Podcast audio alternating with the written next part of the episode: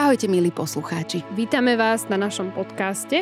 Ja som Kristýna. Ja som Bystrá Bilinka. A toto je podcast Bilinkárium. Bilinkárium.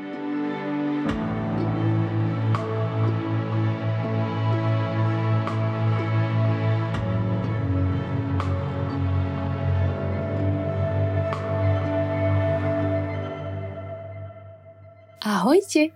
Som rada, že som opäť späť, pretože dneska sa ideme baviť o náramne slovenskej bylinke. E, je preto náramne slovenská, lebo je to materina dúška. A materina dúška, známa ako po latinsky teda, ako Timus serpilum, e, je vlastne tymian, druh tymianu. A preto hovorím, že je naravne Slovenska, pretože v angličtine, alebo teda v zahraničí, voláme wild thyme. Čiže v podstate divý tymian. A divý tymian uh, nenájdete veľmi v Anglicku, ani v Írsku, ani no, vo Francúzsku, hej, v niektorých častiach krajiny, hej. Ale nájdete ju skôr v Afrike. Nájdete ju buď v Sudáne, alebo v Nigerii, ale primárne teda v, v Tunízii a tak ďalej, v týchto vrchných častiach afrického kontinentu. Dneska vám teda predstavím tymian trošku, e, tymian, tymian. Vidíte? Už sa pletiem. Materinnú dúšku, tak trošku inak, pretože mám pre vás jednu legendu, ktorá je špeciálne slovenská, čiže není ani z Indie, ani zo žiadnej inej krajiny je velice slovenská. A celkom ma potešilo, keď som ju našla, pretože som vôbec o tejto legende nevedela. Je zo Záhorskej Bystrice, alebo teraz Bratislavy. Záhorská Bystrica je taká menšia dedinka mimo Bratislavy, ale je to Bratislavský kraj. Takže začneme v Záhorskej Bystrice, alebo asi kilometr Záhorskej Bystrice je zastávka, MHD zastávka, na ktorú chodí autobus, alebo okolo ktorého chodí autobus 36 a 37. Dievčí hrádok. No, je to trošku divný názov na zastávky, ale na Slovensku máme všelijaké divné názvy na zastávky. Takže tento dievčí hrádok, ten názov, má korene v legende. V legende o, o dievčati. Tento hrádok zrejme existoval, alebo teda nie ale existoval uh, a bol z boku chránený svahmi, od, uh, od dvíhajúce sa plato a cestu, ktorú chránil tento hrad, ako väčšina našich hradov, aj Spišský hrad chránil obchodnú cestu a tak ďalej, chránil e, cestu na severozápadnej strane Malých Karpat a mal teda ideálnu polohu. V tomto hrádku, podľa legendy, žila matka so šiestimi dcerami a každá z nich pochádzala z dvojčiek. Všetkým dala mená voňavých kvetín a byliniek. Najstaršia sa volala Konvalínka, druhá jej pripomínala bielu ľaliu, tretia mala očka ako, ako nezábudka, štvrtá, že vraj omámila svojou vôňou, tak ju nazvala materina dúška a piatu nazvala Šalvia o poslednej, ako to vždy býva, bola taká skromnejšia, tak jej dali meno Fialka, pretože O fialke sa hovorí, že si skromná ako fialka, pretože aj keď je malinká, tak má veľmi silnú vôňu a veľmi veľké účinky. Ale nerozťahuje sa tak ako väčšina byliniek. Týchto 6 dievčat vychovávala mama sama. Otec, hí, ten nebol moc taký typ, čo by ostále dával pozor. E, bol túlavý, e, akože túlal sa životom a bol taký, že dobrodružný rytier, ktorý vyhľadával po celom svete poľovačky, rytierské zápasy, bitky, preteky a všetky také veci, čo boli typické pre mužov v tom období. Teraz naši muži hrajú hokej a hrajú plejko, čiže myslím si, že to plejko a ten hokej a futbal sú také lepšie varianty. Iba raz či dva razy do roka chodil domov Väčšinou sa opýtal, aká bola úroda, vymenil si konia, pochválil mamku, ako deti rastú, že ich dobre krmí. Ale nevedeli ich mená. Po krátkej návšteve vždy odišiel. A dievčatá teda ale rástli v starostlivej takej láske svojej matky a každá z dcer v dospelosti doniesla domov ženícha a v hrádku na každej svadbe bola vždycky taká čilová náladička, hej, že bol úplne super. Keď sa konvalinkinho manžela spýtali, že či chce byť radšej, akože, či chce so svojou mamou bývať, alebo so svokrou, povedal, že konvalinkina mama je majsterkou pri sporáku a pri peci. Neviem si predstaviť, že mali sporák, ale zrejme by som to nechala pri tej peci. A e, kým sa jeho žena nenaučí tak variť a piec, takže zostanú u svokry. Kokos, toto je moderná storka. Toto, to doteraz, to, doteraz toto ľudia riešia. Bože môj, čo keby ho napadlo, že ja si navarím sám pri tej peci. Hmm. No, ideme ďalej. U nej je každý obed a večer ako takmer veľká hostina, povedal tento konvalinkin muž. No a ďalší piati, e, akože začkovia, zostali verní svokrinej kuchyni. Hm. To bol normálne kult, kult kuchárov, teda kult ochutnávačov. Eh, o Hradku sa teda hovorilo, že bolo neslýchané, eh, že všetci zaťovia boli zalúbení do svojej svokry.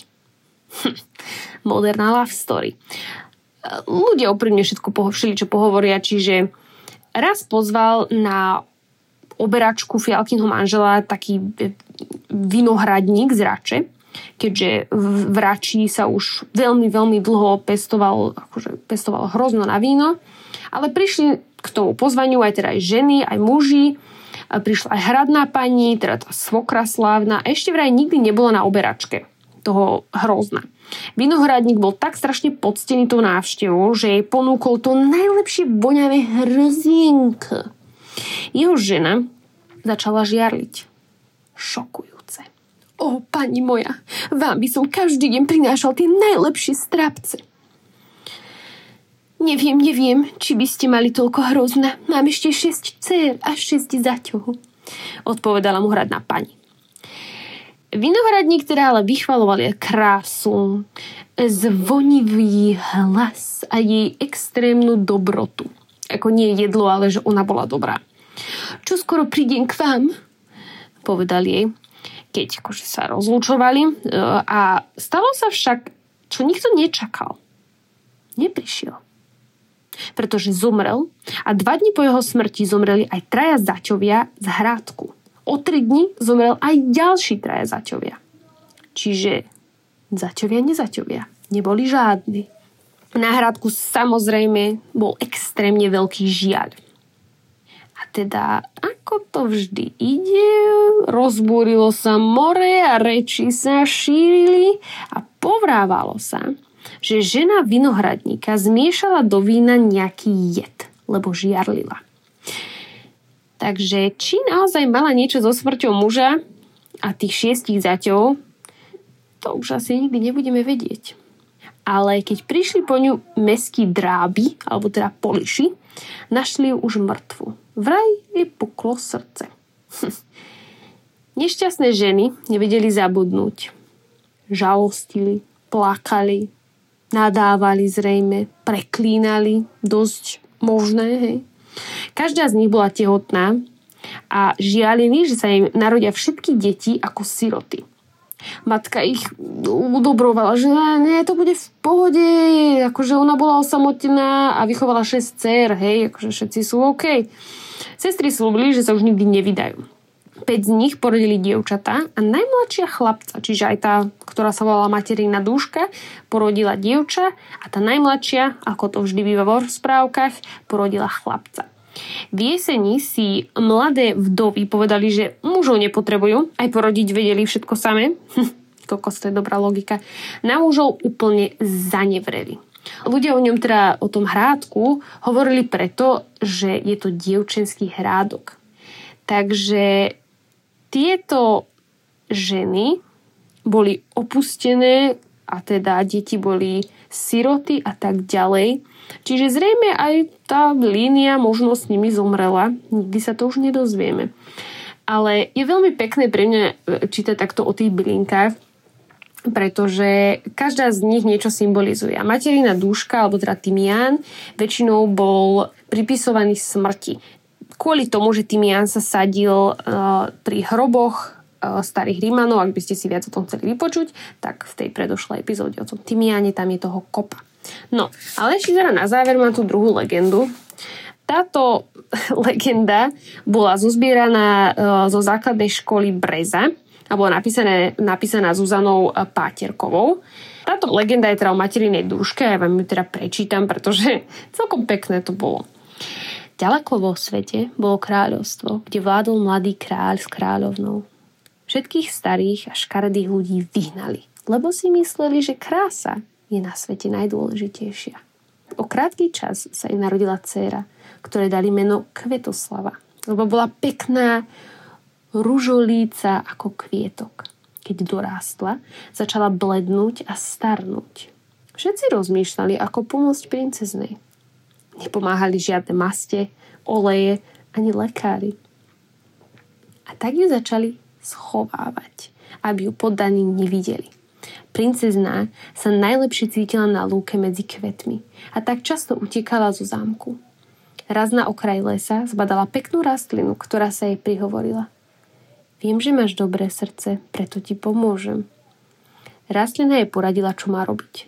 Kvetoslava nazbierala rastlinu a odišla od, do zámku, aby si čo najskôr vyskúšala rady rastlinky. No mamičke sa bála povedať, čo robí. Na noc si dávala obklady, aby nik nič nespozoroval. Po určitom čase si kráľovna všimla, že princezna je sviežejšia a krajšia. Jej tvár sa zo dňa na deň rozjasňovala. Kráľovna sa jej pýtala, ako je to možné. Princezna jej povedala o rastline, ktorá jej pomohla. Kráľovna súhlasila, aby liečila a pomáhala aj iným. Dala zavolať do kráľovstva všetkých, ktorí boli chorí. Kvetoslava od radosti, že jej mama dovolila liečiť iných, nazvala kvietok materina dúška. Lebo až vtedy spoznala, ako má jej mama dušu.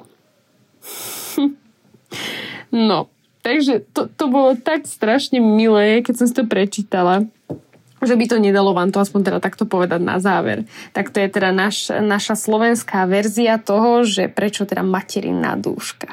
Poďme teda ale šikovno na to liečenie. Uh, myslela som si, že mi tie legendy budú trvať oveľa menej, ale tak asi nebudú. Ale one ma to tak uh, kvázi zhrniem to liečiteľstvo. Uh, farmaceuticky sa materina dúška používa uh, v, akože ktorákoľvek pretože má mnoho poddruhov. Je ich približne 21 a keď tieto voňavé rastlinky sú spracované ako droga, majú skoro takú istú hodnotu ako tie tymiánové. Hej? nesmie sa primiešavať a kvalifikuje sa to ako falšovanie. Čiže keď primiešate materinú dušku do nejakého tymianového sáčku, tak je to akože ako falšovanie. Hej, to bolo skôr, že počas socializmu sa takéto veci riešili, pretože vtedy ľudia ešte, ešte myslím si, že aj dneska by to bolo v podstate falšovanie. Povedala by som, že tradične sa napríklad u mňa doma zbiera vňať, a zbieram ju približne tak krátko pred rozkvitnutím alebo teda počas kvitnutia, čo je tak máj, august. Tie horné olistn, olistnatené, e, tie, tie kvitnúce bylinné časti sa odstrihujú alebo kosia a moc sa nepoužívajú, ale tým, že ich stále pristrihávate, tak tým sú zdravšie a tým viac ich je. V materinej dúške sa nachádza silica, a má dezinfekčné, teda vďaka tomu má aj dezinfekčné efekty timolu. A vlastne to bolo v tej legende, v tej legende to, čo si dávala na tvár, možno mala nejakú infekciu alebo akné a pridávala sa to ako, ako obklady na tvár, čo sa v podstate aj dodnes robí. Keď si nájdete napríklad v akejkoľvek mm, bylinkovej uh, kozmetike nájdete aj krémy s materinou duškou, pretože je veľmi dobrá na kožné problémy. Je super ako čaj, pretože posilňuje žalúdok a nervy a dá sa spolahlivo aj používať pri, pri napríklad pri čiernom kašli, čo už moc nás nemá. Ale tak keby náhodou máte čierny kašel, jeden kamarát teraz nedávno dostal čierny kašel, takže ešte to stále existuje. Ja používam materinú dušku primárne pri nespavosti, keď ma boli hlava alebo mám také závraty. Niekedy aj keď mám nejaké také slabšie obdobie a mám nervy, tak aj vtedy. najlepšia je ale na ten žalúdok. Keď vám nechutí jedlo, materina duška. Keď vám chutí jedlo, materina duška. Keď vám chutí až tak, že vás boli z toho brucho, materina duška. Milujem aromatické kúpele.